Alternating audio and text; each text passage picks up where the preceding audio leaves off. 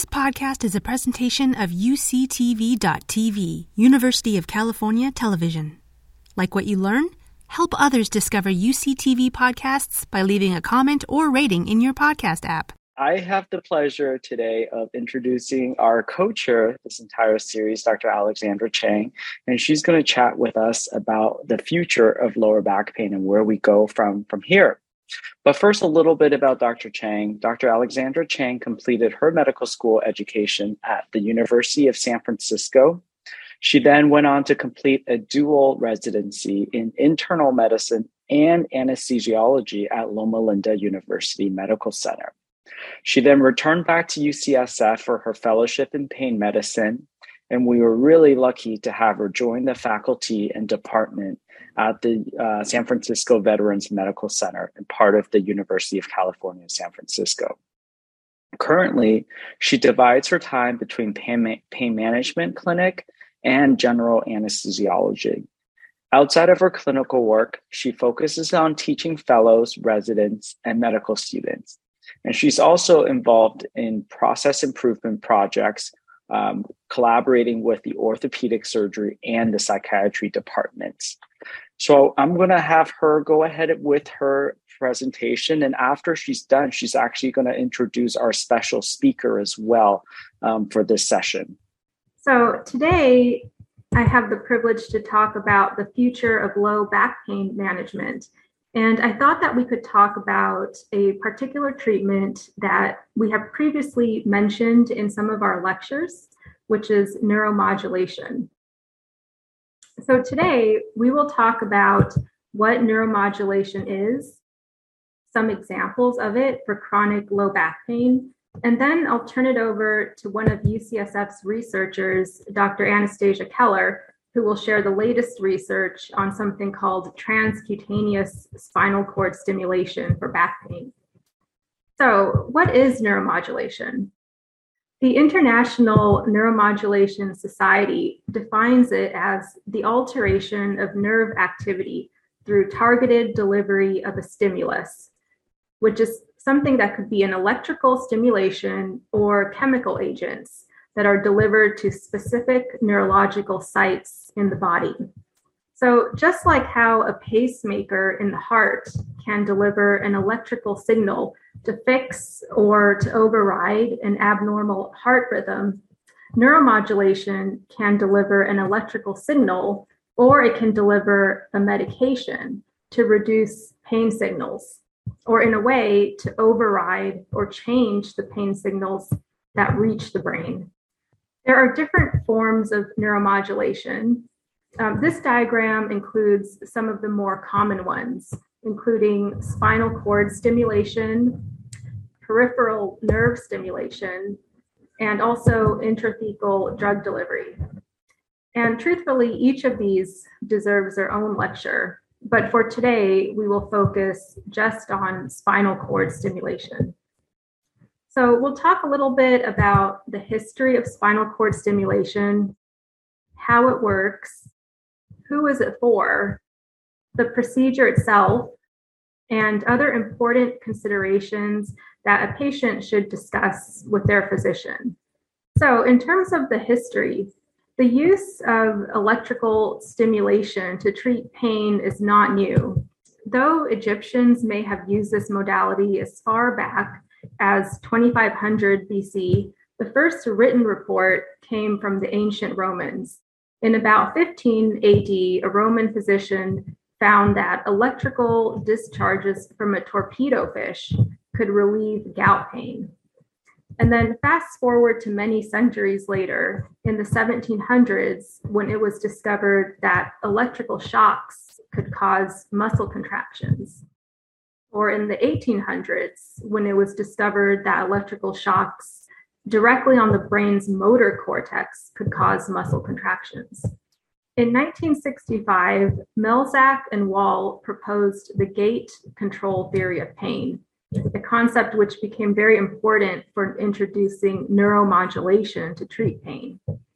So the gate theory says that the perception of pain depends on whether the gate is open or closed to these pain signals that travel to the brain.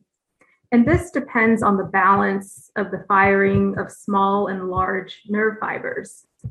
So small nerve fibers send signals to the brain about pain, while larger nerve fibers send signals to the brain about touch or vibration, which are not generally painful. For example, if you were to stub your toe and then start rubbing the skin, you would be stimulating the large nerve fibers that send signals to the brain about touch. So the gate is effectively closed off to the pain signals, and you perceive less pain. And this similarly works with things like the TENS unit, which some of you may already be using. In 1968, the spinal cord stimulator first became commercially available. And this early spinal cord stimulator had two parts, an implantable electrode and an external power supply. And then by the 1980s, we had the first fully implantable spinal cord stimulator. So how do spinal cord stimulators work for pain? In general, they work by sending electrical signals or impulses to the spinal cord, which interrupt or change the pain signals before they reach the brain. To take a little bit more of a closer look at it, there are different ways that one can stimulate the spinal cord. One way is called tonic stimulation, and this one is probably most closely based on that gate control theory of pain that we just talked about. So what happens is that electrical signals activate the larger nerve fibers in the spinal cord, and this ultimately closes the gate to not allow the pain signals from the smaller fibers to reach the brain. Because these larger nerve fibers are being activated, though, patients can sometimes feel tingling sensations, or another word for that is a paresthesia, and it tends to overlie the area of their pain. For some patients, these paresthesias can be uncomfortable. Another type of spinal cord stimulation, called high-frequency stimulation, delivers, like its name implies, more charge per second to the spinal cord. It probably does not activate the large nerve fibers, since no paresthesias are felt. There are several hypotheses about how this type of stimulation works for pain control, including that it might be blocking nerve fibers from sending signals. Another type of spinal cord stimulation is called burst stimulation, where there is a burst or cluster of electrical impulses that gets sent to the spinal cord, followed by a longer time interval without the stimulation. It might work similarly to tonic stimulation, but it also activates part of the brain that's involved in the emotional aspect of pain. So, who is spinal cord stimulation for? While you might see that spinal cord stimulation is used to treat many pain conditions, there are certain ones where spinal cord stimulation may be more strongly recommended based on the level of evidence and the data that we have with well-designed studies. So these particular conditions that we have better data for include failed back surgery syndrome and complex regional pain syndrome. But the most common reason for using spinal cord stimulation, and the most relevant to our lecture, is for failed back surgery syndrome. And there are many other conditions that spinal cord stimulation is recommended for that I didn't list here, but most of those conditions have to do with pain of other areas of the body, not the back. We could truthfully spend an entire lecture talking just about failed back surgery syndrome, but in brief, it is chronic pain that can either be back and or leg pain that either persists despite back surgery, or it's new pain that starts after surgery. And from a physiological standpoint, there are many possible things that can cause that kind of pain, including scar tissue that might form around nerve roots, or having painful hardware, or having spinal degeneration above or below the level of surgery, or perhaps even increased spinal instability or redistribution of weight or load to an adjacent disc. So how is spinal cord stimulation actually performed? Generally, patients may first have tried other types of therapies for their back pain, such as medications, physical therapy, injections, among other things. However, for patients who are determined to be a good candidate for spinal cord stimulation, the process often starts with an in-depth discussion about this therapy, as well as an evaluation by a pain psychologist in order to ensure the best possible outcomes from the spinal cord stimulation. When it's time for the actual procedure itself, we start with a trial. So during the trial, leads, which look like strings, are placed in an epidural space. The first picture here shows a cross-sectional view of the spine if you were to imagine the patient lying on his or her abdomen, with a needle going through the patient's back to access the epidural space. And remember that the epidural space is outside of the spinal cord, but it does contain the nerve roots. In the second picture in the middle, you'll see an X-ray picture, and it shows two leads, which look like strings, and each of those leads contains multiple electrodes, which kind of look like pearls or ants on a string. These epidural leads then get connected to an external battery pack. And this third picture shows what everything looks like from the outside once it's all secured with bandages. Patients are then encouraged to do their usual daily activities, and they're instructed to keep track of their pain level, their physical function, like how long they can tolerate standing, sitting, walking, and how much pain medications they take. These trials generally last for multiple days, oftentimes up to a week. At the end of that period, the epidural leads are removed, and then patients will discuss the next steps with their physicians. So what happens after the trial? If the trial was determined to be successful, then the patient may proceed with a spinal cord stimulator implant. The epidural leads may be placed in a similar way as during the trial, but one major difference is that the battery pack will be implanted inside of the patient. So in these pictures, you can see a little battery pack that looks like a square, just kind of off on the left side of the patient's back. So most spinal cord stimulators have four parts. They generally consist of an impulse generator, which contains a battery and sends electrical signals to the epidural leads. They also consist of the epidural leads themselves, which have electrodes which deliver the currents to the spinal cord. And then there's a handheld controller, which the patient can use to adjust the stimulation or even to turn their system on or off. And then there's a handheld charger to recharge the battery pack. There are many different device companies that make spinal cord stimulators, and some makes and models may not actually require charging or recharging. It's also important to consider some of the potential complications and risks, which include infections, pain around the implant site, migration or movement of the epidural leads, and very rarely spinal cord injury. Another consideration is that we don't have long-term data that goes out 20 or 30 years.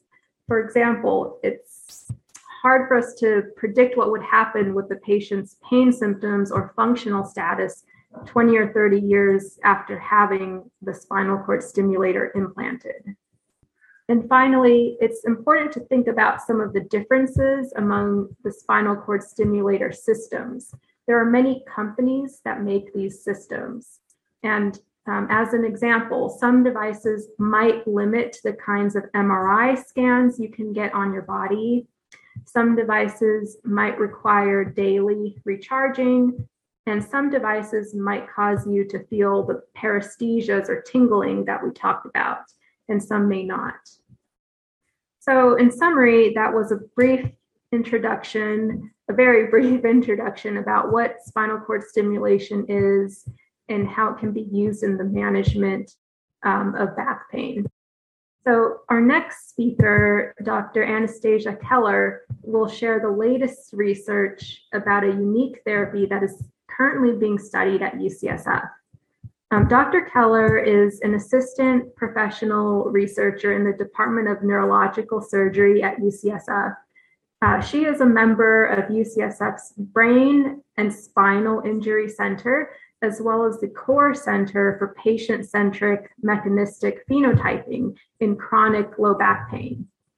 Dr. Keller is conducting clinical and analytical research with a primary focus in pain neurobiology, maladaptive plasticity, and neuromodulation, including spinal cord stimulation, as a form of rehabilitation after spinal cord injury, as well as in chronic low back pain.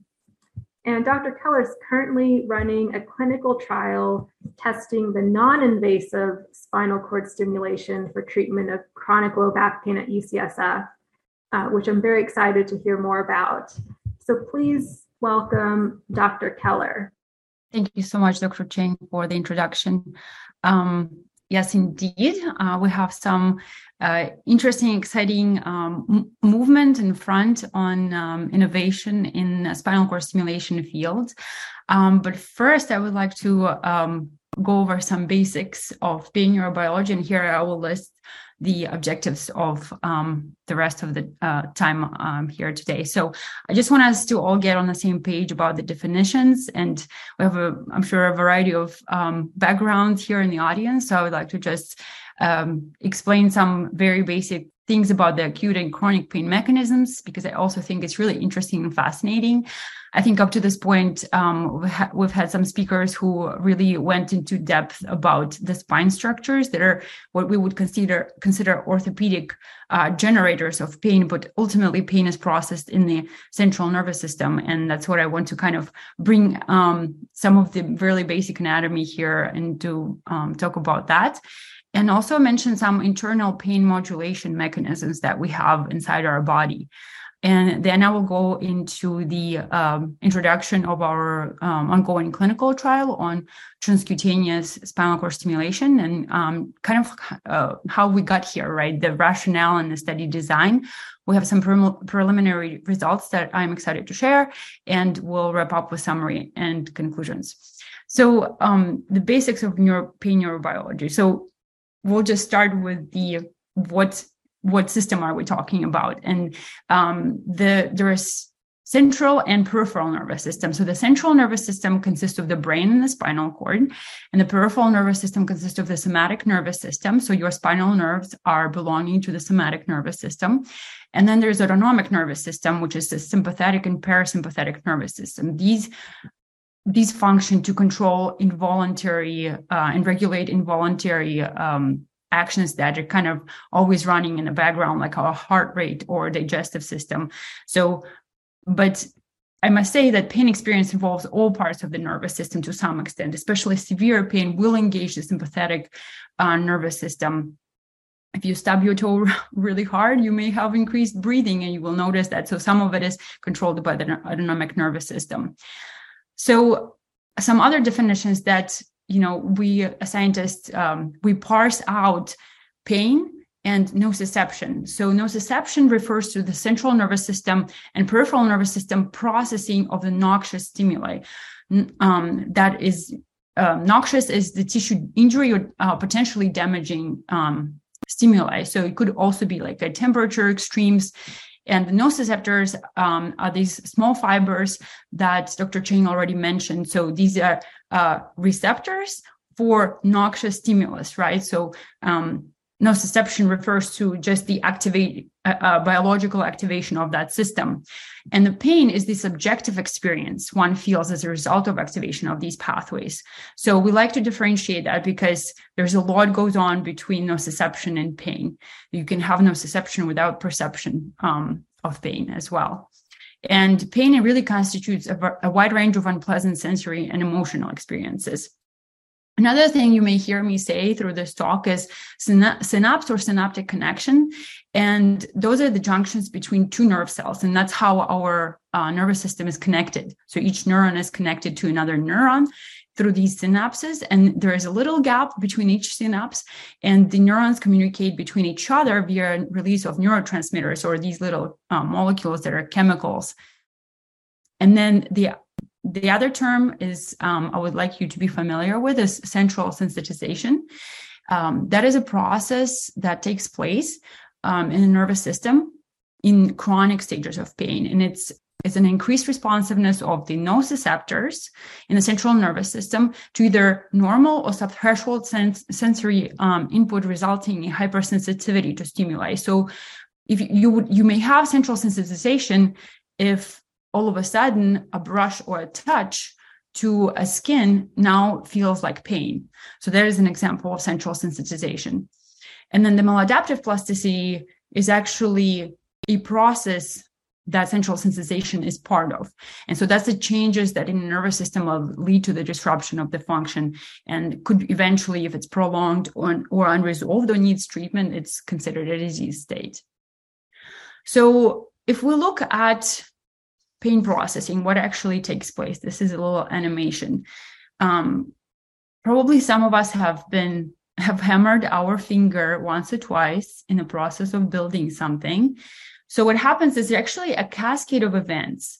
For you to feel pain, first things that happen is this labeled as A delta and C fiber. Those are the small afferents, so small sensory nervous tissue that gets activated when we hammer our finger. And then these signals go through our nerves all the way to the spinal cord, where the first connections are made. So a lot of the connections and processing of this first input happens at the spinal cord level. It's our center for integration of sensory and motor information. So a good example is touching a really hot stove. You will pull away your hand before you even feel that this is painful. And that's a very classic example of a reflex arc that is programmed in the spinal cord. So a lot of decision-making, quote unquote, it happens at the spinal cord level. And we remove our hand from a harmful stimuli before we even process that this was a painful stimulus. That is because there is a lot of processing that takes place at the spinal cord level. Now, ultimately, those signals are going to be propagated through the central nervous system. So what you see here are basically kind of like the cross-sectional slices through the central nervous system. So this butterfly sort of shape is your gray matter of the spinal cord. And then there's the Y matter tracks that are running all the way through the brainstem regions to your brain area. And there's even more projections and even more connections that are made. And ultimately, this very top synapse right here, this is your cortex. And this is where when you become aware that something painful has happened. This is when in the brain area, this is where nociception. So up to this point, up to the brain area, all of this is nociception. And at the brain level is where we become aware of pain and we have an emotional response to it. So we have an aversion and are upset likely that we have unfortunately hammered our hand. So the gate control theory onto pain modulation and how we have some mechanisms for how we can self-soothe, or also these interesting mechanisms of internal regulation of pain. So Dr. Chang already mentioned the gate theory, and this is just an illustration of that principle. So the nociceptor fibers, again, those are the ones that have abundant projections or innervation in our skin and a bone, muscle, everywhere. And they respond to harmful stimuli. That's when they become activated. The mechanoreceptors are the other types of nervous sensory fibers that are responding to touch or the any sort of pressure. So when we hammer our finger, we have these pain signals that are being sent in through the spinal cord to the thalamus, where it's first processed in the brain. And rubbing your hand at the same place where you have hurt yourself or pain, you know, in a non-painful manner, it will activate these other sensory fibers. There are mechanoreceptors, and they also have connections at the spinal cord level. And that's where this gate, the term of this theory, gate, comes in, because it closes the gate for this nociceptive information to be sent up to the brain. And instead, what you see, sense is more of a touch. And so that has to do with the difference in diameter of the mechanoreceptors and nociceptor fibers. Now, the other thing that is really, I think, fascinating and what changes with chronic pain, in chronic pain states, is this internal pain control system. So again, when you have a painful stimulus acutely, what happens is that you have all the signaling goes to your brain, you perceive pain. Through different experimental models, they have found this very particular area that's called periaqueductal gray and raphe nucleus that are located in your brainstem regions in the cervical spinal cord or above cervical spinal cord. That's where your brainstem is connecting kind of the brain and the spinal cord. So there's these nuclei in the brainstem region that are bunches of neurons that get activated by this incoming nociceptive signal, because this nociceptive afferents and in these other propriospinal networks that process this information at the spinal cord level, they make these connections or those synapses that I was talking about. And these synapses are then activating these neurons that have these, what we call descending projections, or projections that go back down to the spinal cord level where the input, the nociceptive input, is first coming in. And these descending neurons are now releasing other types of neurotransmitters that inhibit pain at the spinal cord level. So we have this, and which is why in acute pain, we don't go on hurting forever once we stub our toe or when we hit our finger with a hammer. It's because of these internal pain controlling mechanisms. We have a way to shut down pain. And one of the changes in chronic pain is that this system has been shown in different studies that this system changes in how it regulates the incoming pain information. What I've talked about so far is more of an acute pain experience, but what about chronic pain? Now, we really have been appreciating a lot that the biological factors and psychological factors and social factors all play a huge role in pain experience. You can't really dissect out too much as to what contributes to what, although that's one of the goals here at UCSF REACH Center that I'm a part of. We're trying to really collect as much data as possible from all kinds of backgrounds of patients who have chronic low back pain, and we're trying to understand or phenotype pain and different ways that biological versus psychological versus social factors all contribute to this really complicated chronic pain experience. But if we really zoom back into the neurochemistry, right, and the central nervous system changes or peripheral nervous system changes, it's really in and of itself quite a challenging puzzle that there are a lot of scientists who really devote their whole lives to understand just one cell type, right? Just the neurons themselves. How do they change with pain, right? So that's why we have these elaborate studies to try to understand the neurobiology of pain. And at every level of the nervous system, there's been recognized changes in peripheral fibers, right? The nociceptors react to pain, they become hyperactive.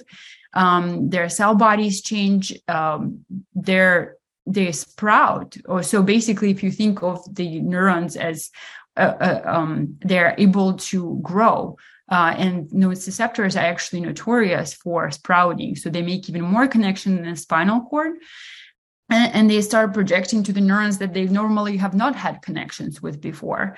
And then the brain also reorganizes in chronic pain. So your brain looks different when you've had acute pain versus chronic pain. That's been well documented. So your resting state activity in pain is very different than that of when you do not have pain.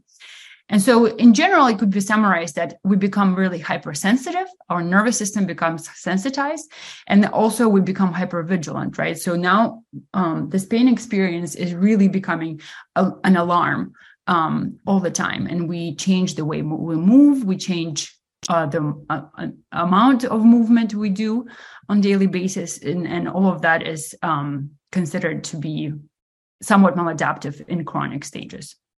So with that, I will wrap up and we'll move on to the UCSF clinical trial that we are running and the rationale for it. So this is something that Dr. Chang already explained, so we'll kind of breathe over this. But epidural spinal cord stimulation is one of the more effective treatments for chronic low back pain.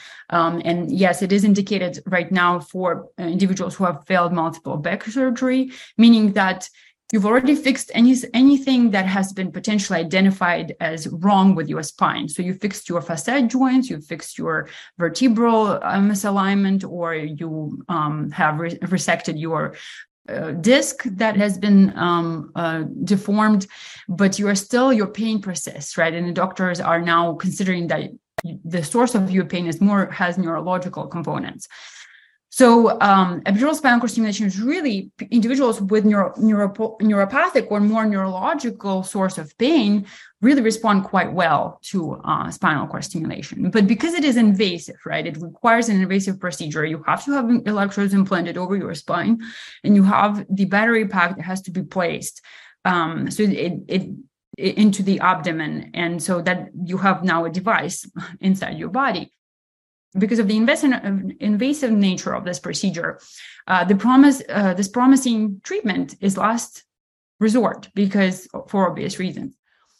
So my background is actually in doing spinal cord injury research. For my PhD and my first postdoctoral training, I was doing clinical research. And this is where I was first introduced to epidural spinal cord stimulation. And in spinal cord injury field, it's been discovered that individuals who has spinal cord stimulators placed below the level of injury are all of a sudden able to move and even regain walking after a certain amount of training. So it has been really groundbreaking. And these two publications that I've screenshotted have really been a big breakthrough in that field.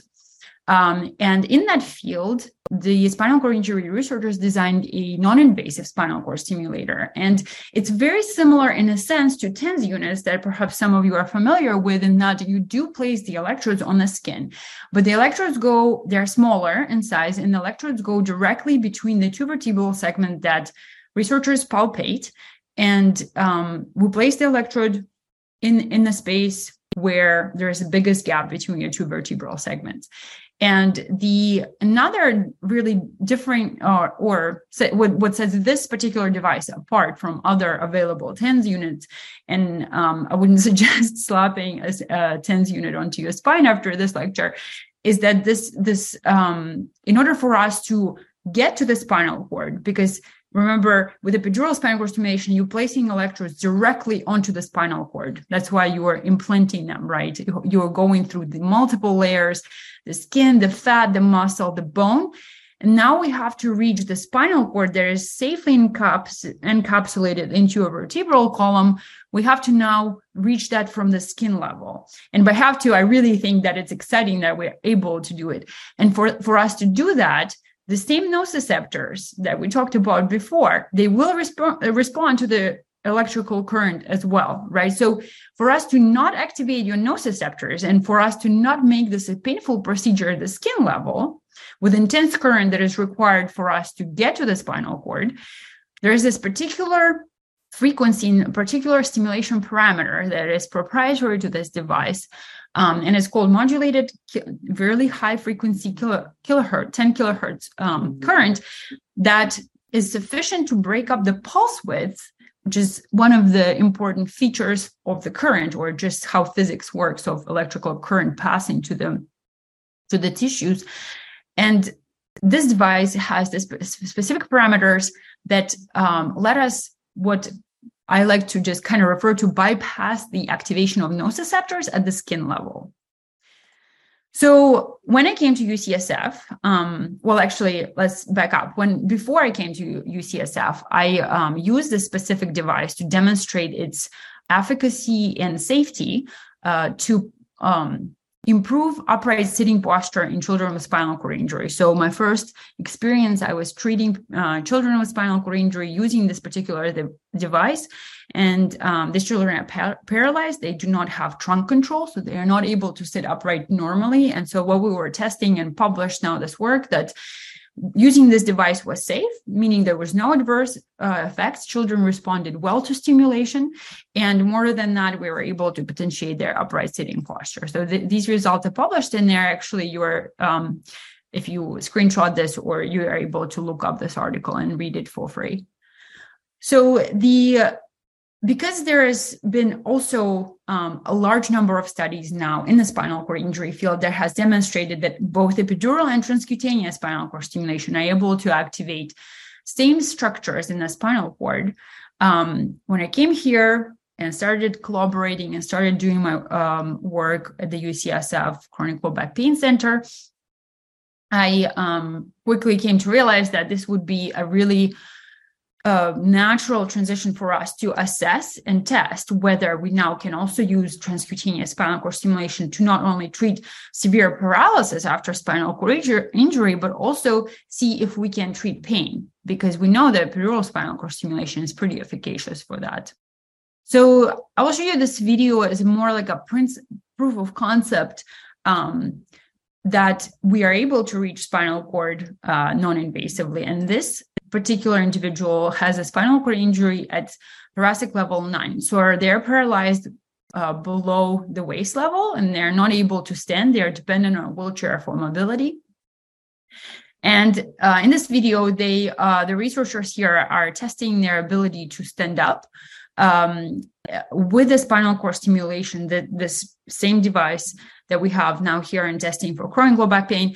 They're asking this participant to stand up with assistance on a walker.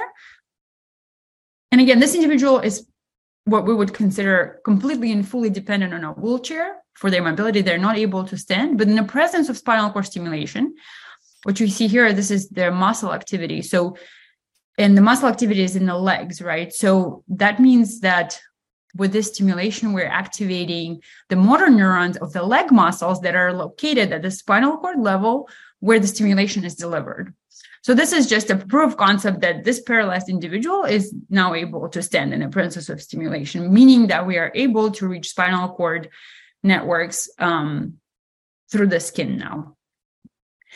So on to the study design and what we're doing here specifically for chronic low back pain patients. So we are recruiting patients as of right now, actually. We have a registration posted on clinicaltrials.gov, and I am happy to share links and survey links to the registration and the Qualtrics survey where we're screening patients.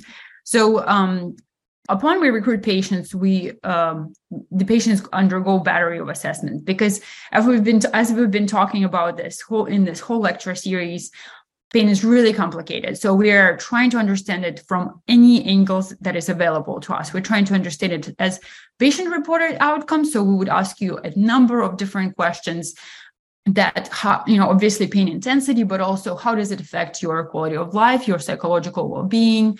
So that's what we refer to patient-reported outcomes. Now we have a number of other outcomes that we are collecting to understand how you move. So the biomechanics of full 3D body biomechanics or during sit-to-stand movement. And we collect muscle EMG activity at this time. We also have our patients go through brain scans to look at their brain activity, because as I mentioned, in chronic pain, there are significant changes. So we're trying to assess what is your baseline status in terms of your MRI, your functional connectivity in the brain. We assess that with the fMRI and also the electroencephalography. Both of these are non-invasive ways for us to look inside the brain. And then we administer spinal cord stimulation. And as of right now, we are doing it on site. So patients report to the laboratory for therapy sessions. And I actually had one who is administering, so I would be treating the participant in the study. And I really work with patient schedule, but I usually we go at 3 times a week pace for 4 to 7 weeks. And there's a process in which I establish different thresholds level that are skin sensation versus maximum tolerable level of stimulation to and those are the sort of things that are happening in the first couple of sessions. And then you receive continuous stimulation for about 30 minutes at each session. And then we're tracking your pain scores throughout the study. And then we take these same assessments after that. So you would go through biomechanics and EMG and the brain and the electroencephalography assessments after therapy as well, because now we're trying to understand, is there a change in your pain scores? And also, how does it relate to any other sort of functional outcomes? So as with any clinical trial, there is inclusion and exclusion criteria that we have to define the population in which we are studying, but I would say it's pretty broad. The major things that we are looking at is that you are not severely depressed, that your BMI is below 28, and, you know, you have to be an adult, obviously, and your pain intensity has to be a certain level in order for us to be able to see whether there is an effect or not. So as I mentioned, this is just a screenshot of the, you can look it up and just Googling transcutaneous spinal cord stimulation for chronic low back pain at UCSF. This registry should pop up. And actually, it's been our main recruitment site so far. And we have screened 33 patients. The 4 patients that I would like to share the results of today have completed the study already. And these individuals have, as you see here, have a little bit of spread in terms of age. The youngest is 42-year-old female, and then the oldest was a 72-year-old male, with different diagnoses. None of these patients had back surgery before. So one of the things I didn't mention, but the advantage of the non-invasive nature is that now we don't have to have individuals go through multiple surgeries, fail them, and only then have access to electrical spinal cord stimulation as a potential therapy. Now, that also may mean that if you truly have an orthopedic issue that needs to be fixed, our therapy may not help you that much, because orthopedic and neurological issues both contribute to the pain experience. But nevertheless, trying something non-invasive before you go on to proceed to surgery is also another way for us to screen whether you would be a good candidate and your pain genesis is more of neurological origin rather than orthopedic. So then you don't have to fail surgeries first, right? So that kind of redefines our model of how we are screening for low back pain neuromodulation as a therapy. So I'll show you these graphs of these patients and their pain scores that as we've been tracking them over a month. So the therapy is administered. So each of these participants, they've gone through 12 sessions of stimulation, right? So, but I track pain every single day. So it's one of the things, if you sign up for a study and you participate, we ask you to, we vigorously and always tracking and want to know how you feel in your pain. So we have these surveys that get sent out to you every day, and you report your pain in the evening, usually throughout the day, whether it's a stimulation day when you receive the therapy or on non-stimulation days. So just to orient you, the scores are reported as these dots, right, every single day. And this person, 72 male, had pain starting at about 80 on the intensity scale. So he was reporting pretty intense pain. 100 is maximum pain, 0 is no pain. And now this line here is just a projection. So this person has found us because they've already tried other treatments. It hasn't been working. They were doing research online, popped up on the clinical trial at UCSF because that's where they're located. And so they contacted us, enrolled. And so, but I presume that this would be their trajectory, right? Hypothetical trajectory of this person who has been already in pain for this long. Now we start therapy And the pain scores for this participant diminished significantly immediately, right? And they stayed low throughout the study. And what I'm showing is the back, right leg, and left leg pain. So this participant had high back and right leg pain, and both responded really well to stimulation in this case. The next patient, same thing in terms of the projections or how the graph is oriented. Now, this participant had back pain, but the response was not as robust as you can see here. There was decrease in pain, but it wasn't as I wouldn't say meaningful, because there was still report, like as far as quality of life, there's still reported changes, but it's just not as robust. This participant had a really good response in their legs. And so spinal cord stimulation is one of the treatments that is also been used to in traditional epidural spinal cord stimulation has been used to treat leg pain as well. So the back pain responded, right? So there is some decrease. We kind of halved the pain for back, but we really flattened out the leg pain. So by the end of therapy treatment, there is virtually no leg pain. And that really contributed to significant improvement in how the participant was just feeling about their life.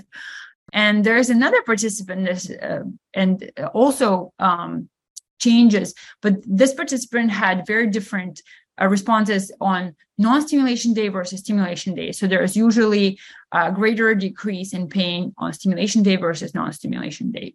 So as you can see here, and this is so typical of pain and what we see in patients, and that's why it's been so hard for us to really find an answer, is that each individual is so different. And the response to treatment is so different. That is why there's not really a magical pill or a cookie cutter answer for any of this.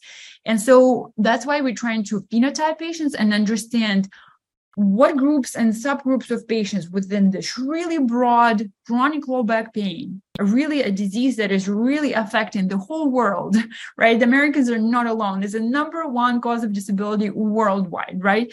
And so when we have all these different backgrounds, all different kinds of issues that could be within the biological systems or socioeconomic systems, and we have to understand the subgroups that will respond really well to this therapy, and these other subgroups will respond really well to this other therapy. So it really takes a long time for us to really, and a long time and a lot of data for us to really start parsing out.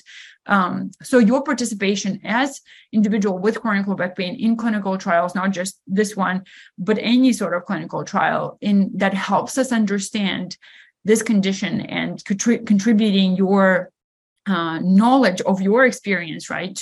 And as data to us so that we can make sense of it is really important for us to make progress. So now I showed you the four graphs, right? Individual scores, but eventually what we do as researchers, we kind of group things, right? So I took an average of all those scores at baseline versus what was it like over a month of treatment for these four patients on average, and what was the final score that the patients reported. And as you can see here, what these asterisks is what we use in all of our papers is the statistics, right? We run certain statistical tests. There's mathematical in nature that we try to understand. Is there a significant difference? Now, significant difference in math doesn't always mean a significant difference clinically, right? Also very important distinctions, because sometimes results are not significantly different, but patients would say, this significantly improved my life. So there's a difference in those two definitions as well. So I would say this is a significant difference mathematically, but also we have a pain. We have the pain that participants have experienced. So if I was in pain of 80 and I went down to 40, I think I would be pretty happy with that. So another thing to mention, right? This is a clinical trial, meaning that we are just in the beginning scratching the surface stages, right? We're just trying to understand, collect the data on types of patients who this may be a good treatment for versus those who may not respond, right? So we always consider that this is responder versus non-responder issue. And what we also understand is that this is very low dose at this stage, right? This device that I am using right now, it's one It's the only one that I have. And because it's an experimental device, I'm not able to give it out and send it out for a person to test in real world, meaning when every day you get up, you use it whenever you want to, right? So, but eventually that's our goal, right? So we are now first trying to establish the efficacy of this. If it passes this first test, then we can go to the FDA, we can go to the National Institute of Health, NIH, for more funding and say, we're showing preliminary efficacy, and actually we are doing that. That's my next stage, is to write this other grant for us to get a phase 2 trial going here officially at UCSF, because this is more of a pilot study. And then we are going to be, once we really demonstrate, so it's always research always comes in steps, right? Once we are able to demonstrate that this is a go, this is really promising for these types of patients, we're then going to be able to manufacture it so that you have access to it at home, right? So that's the eventual goal. Epidural spinal cord stimulation, that's what our treatment right now we're proposing as an alternative, non-invasive alternative to it. That treatment is with you at home always, right? You have it constantly on to bring about 50, 80% relief. That is what's been documented in the studies. So our study is really low dose. It's very experimental, but that is kind of where we're going with that in the future. So the conclusion so far, not a cure, did not expect it to be a cure, but it is a therapeutic and an investigational tool that we're using right now. Pain is really complicated, right? And just, I have these here because it's, you know, the biological, psychological, social factors, the biopsychosocial model of low back pain. And there's, if we, you know, simplify this again, there's orthopedic issues that may have going on, and you have neuro issues that are going on. With prolonged pain, your nervous system changes. We know that for the fact. We've studied this for many, many years. So the combination of these factors will result to your pain experience, just from the biological standpoint, right? Not ignoring all other factors. And what we can do with this experimental treatment, and when we are testing neuromodulation, we're affecting this side primarily, right? There's other mechanisms that I don't really have time to go into, but there's other mechanisms where we know that with prolonged stimulation, you increase blood flow to peripheral tissues. So there is, over time, could be some changes in the ortho side as well with neuromodulation, or specifically spinal cord stimulation, because we're affecting the outflow of other nerve types, not just the sensory. We're not just changing the sensory projections, right, to the brain, although that's the primary mechanism of pain relief, but there's also other structures in the central nervous system that are affected by spinal cord stimulation that we're hoping to change here. So we can use this as a way to basically understand in each individual person is how much of pain relief can be achieved by neuromodulation, right? Is this going to be now manageable for a person, so they no longer have to rely on their NSAIDs that are, we know long-term are not good for you, you know, for your stomach, for your kidneys, and also, you know, opioids, not even mentioned that, right? So spinal cord stimulation has been shown to be opioid-sparing method for treatment of pain. So really important implications of that. So what I showed you today, apart from a little really brief medical school type of lecture on pain neurobiology, you know, we are testing the first ever application of transcutaneous spinal cord stimulation for treatment of pain here. And we're showing that it probably has a promising avenue ahead of us.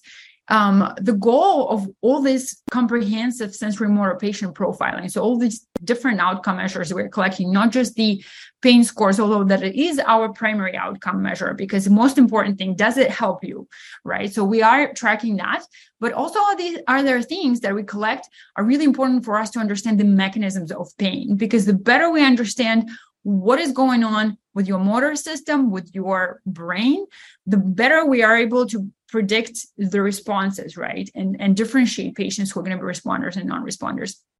And eventually, what our hope is that we will use the results that are generated in this preliminary study, right? We call it preliminary, but really is a full-on clinical trial. And, you know, we hope to then be able to apply for larger grants to really establish the efficacy, to just basically, you know, as As it is with any sort of therapeutic, we have to check all these boxes for that to advance and become a mainstream available indication for patients anywhere, right? So you could eventually at some point order this on Amazon, although I don't foresee it quite have that future because, it, you know, placement over the spinal cord is quite, quite specific. But with proper training, I think it is possible to gear this sort of device in the future towards home use. So just like to acknowledge the fact that I have a really big team and just bring up all these beautiful faces that are my collaborators and individuals who are I'm working with on carrying out this investigation. So, and with that, I think we are ready for any sort of questions that might have come up. And thank you so much for your attention. Thank you, Doctors Keller and Dr. Chang. That was fantastic. And I think for the audience, this is just a really small sample of all the active research and work that's being put into kind of help advance the treatment of chronic lower back pain from where it is today. So some really good, exciting stuff happening here at UCSF especially. So with that being said, I think we have some questions that are in the Q&A that we'll start to go through. The first question is, what is the current understanding about the role of hormones in chronic or recurrent acute lower back pain? I know we've kind of touched upon this previously, but I think Dr. Keller said that she wanted to make a comment about that. Is that correct? Yeah. Actually, it's a really good question. And in fact, there is a lot of literature. Recently, not so recently, the article that I was recently reading on that is from 2007. And there is actually biological reasons that are linked to sex hormones. And I'm not sure if Cynthia was asking about sex hormones or any sort of hormones, but the ones that I'm most familiar with in terms of how it relates to pain. There's biological differences that are related to sex hormones in males versus females and how pain is processed, and therefore pain experience influences pain experience in the biological level.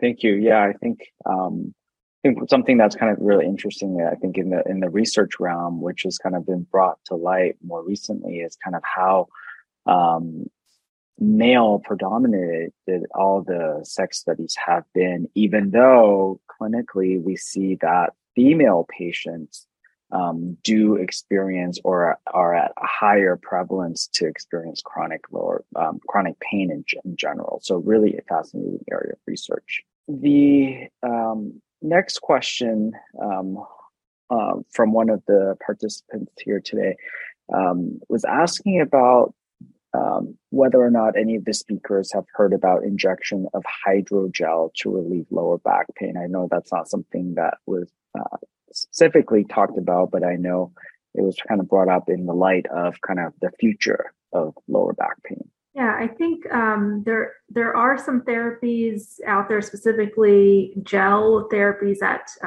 can be injected into discs. And it sounds like that is mainly for back pain, where we think the cause is from the degeneration of the disc over time. We've kind of mentioned before, and I think one of our anatomy lectures, that the discs are, filled with water, with fluid, so they can dry out over time. So the thought, I think, is perhaps injecting it with a gel formulation to help restore the disc, the integrity of the disc. And I think it sounds like it may still be a fairly newer therapy that maybe does not quite have a lot of extensive data quite yet. But just from looking into this briefly, it does look like there are active clinical trials going on. Hopefully we'll get a little bit more data in the next year or so. So it seems like still might be a little bit of an early therapy in terms of the data, but that's a thought of how it might be helpful for certain types of low back pain. Yeah, that definitely sounds very exciting, and I'd be very interested to kind of hear the new data as it comes out, like you're suggesting, Dr. Chang. It's definitely always kind of a fine balance when we start kind of getting to kind of the frontiers of treatment options, of balancing, you know, what's exciting and new versus actually having the evidence that is going to work, or more importantly, be safe to kind of do onto patients or provide to patients.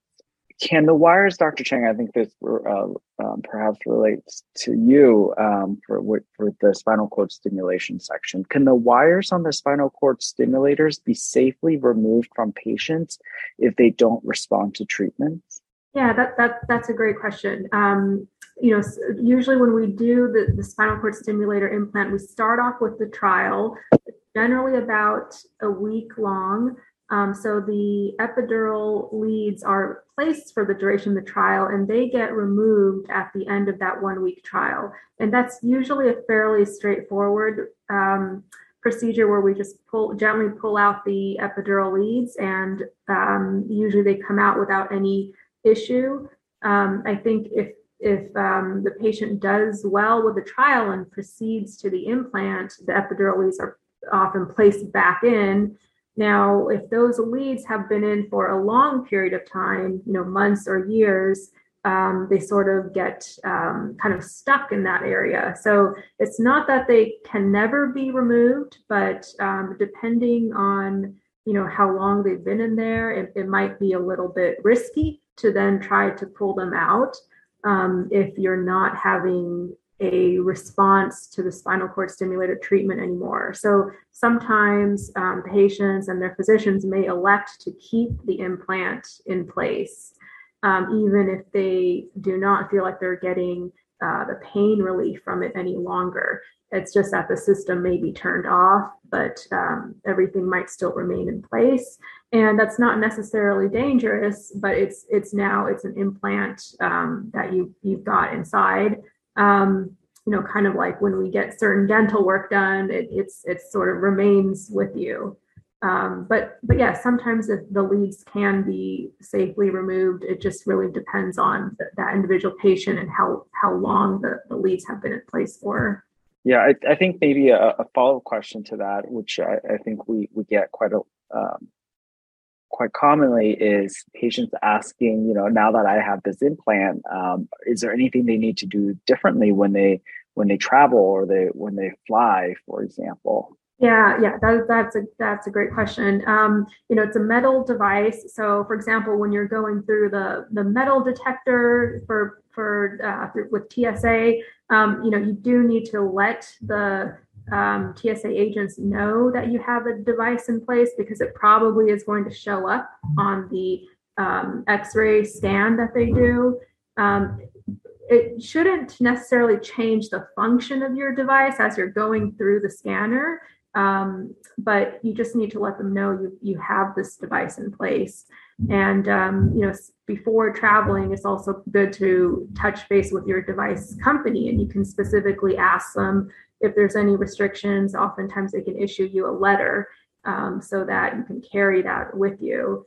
And then similarly, if you're undergoing certain procedures or surgeries, you should let your surgeon or physician know that you have this implant inside of you. Sometimes it can affect whether you can get other procedures done safely, like ablations of the heart, for example. Again, not that it can't be done safely, but there may be adjustments that have to be made from that end. So yes, once you've got the device in place, you should, you know, at the very least have some information about it from the device company and share that information with your other physicians. Sounds pretty in line with kind of pacemakers and lots of insulin pumps and lots of kind of standard medical devices that are implanted. Dr. Keller, lots of interesting discussions and questions from your talk. One attendee wanted to find out from if one was to enroll as a study participant in the studies that you described, do the participants see the results of the MRIs that are taken, the EMGs, and the other studies that are performed? What's the incentive for them to participate in the study? Do they get a treatment recommendation at the end, or do they Are they just participating out of the goodness of their heart? Because it sure sounds like it could be very time consuming. Totally agree with that statement. It is, I would say it is time consuming.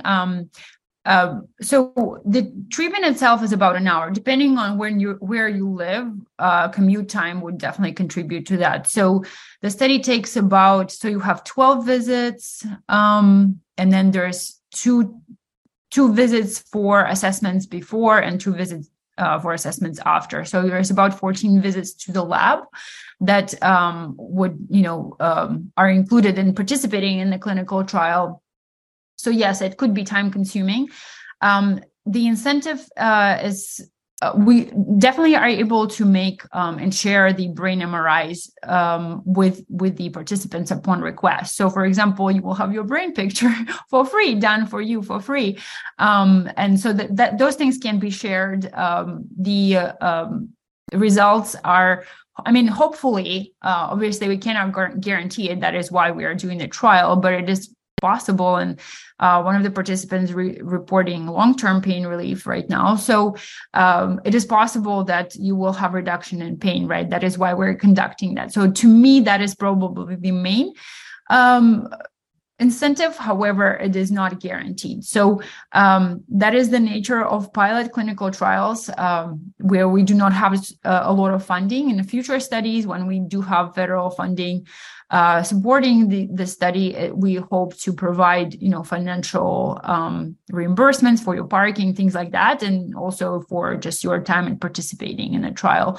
But there's also a little bit of a different study design. We'll always have to disclose the fact that patients were paid for the participation because that could be skewing the results. So there's different things that we have to consider when we design these studies. But so I would say the goodness of the heart, and it's most certainly something that we really rely on in the study as of right now. But we can make certain things like the MRI, and the EMG is a little bit different, but it could be also any of the data that we're collecting. Obviously, you have rights to it, and we're able to share that with you if you would like that. And to kind of dovetail off that question as well, is how does a patient qualify for the simulator study that you described? And how do you ensure diversity, equity in the participant selections? And then lastly, is this covered by insurance, or do patients or study participants, could they get billed for the extra care? Very good question. You are not billed for any of the procedures that are in the study. The only expenses are going to be, your travel. So if you live, further away from Mission Bay where we are doing the study, so, any sort of gas or parking that you would have to pay, those are your only expenses. Now living in San Francisco, I know that could accumulate fast, but we are not, you're not going to be charged for your MRI, for any of the procedures, for therapy. All of that is complimentary as for you to participate in the study. So there's no charges, and your insurance will not be billed for any of that. The way that patients qualify, so the inclusion-exclusion criteria showed we basically screen participants, making sure that you match into those outlined criteria. And the way that we ensure diversity, basically, as of right now, the way that this works, anybody who's contacting me, I'm screening them, and there's obviously no cutoffs based on your race. In fact, I really would encourage any race other than white to apply, because it's actually something that NIH, in all of our grants, there is a specific document that we'll always have to fill out to make sure that we are considering recruitment of diverse groups of patients. So that is something we actively pursue and encourage and seek, that variety of participants from socioeconomic backgrounds and racial backgrounds are able to participate in the study. We so ensuring is that, the fact that the trial is open, and I have physicians and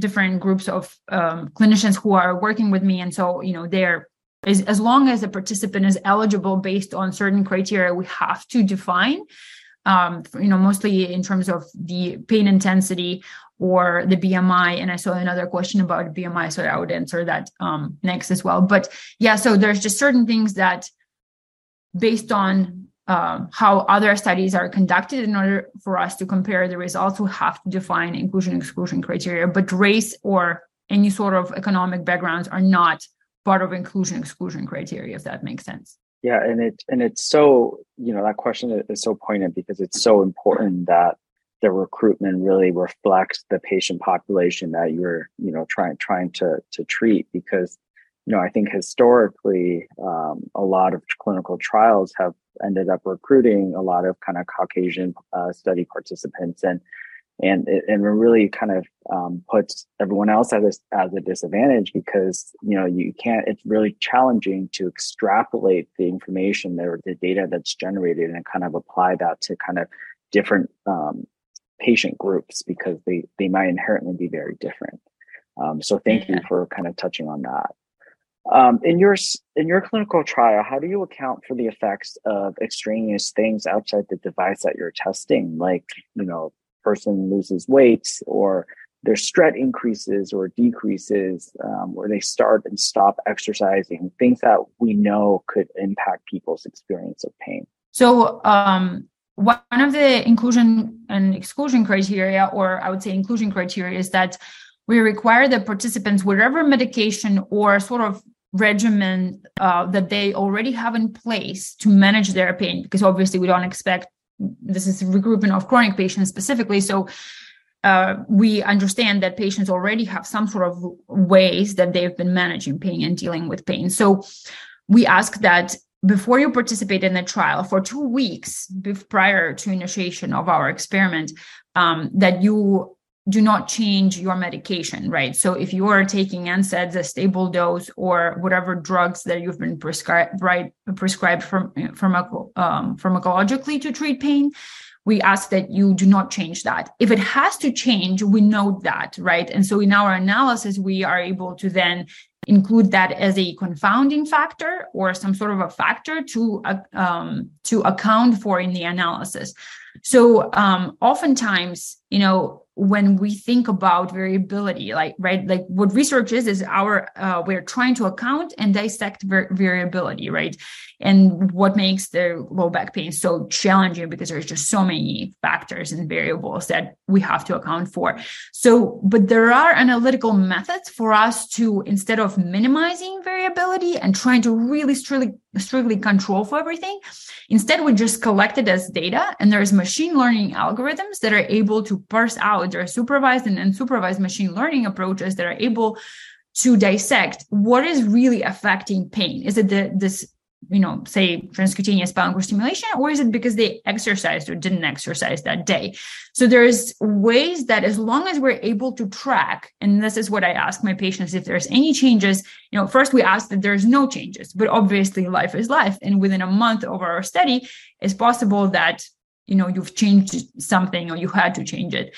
And we just make a note of that and we record that as another variable. And it could be then included into the analysis and dealt with it after the data has been collected, if that makes sense. There is definitely mathematical, again, we always rely on math at the end of the day to make sense of the findings. Excellent. Thank you.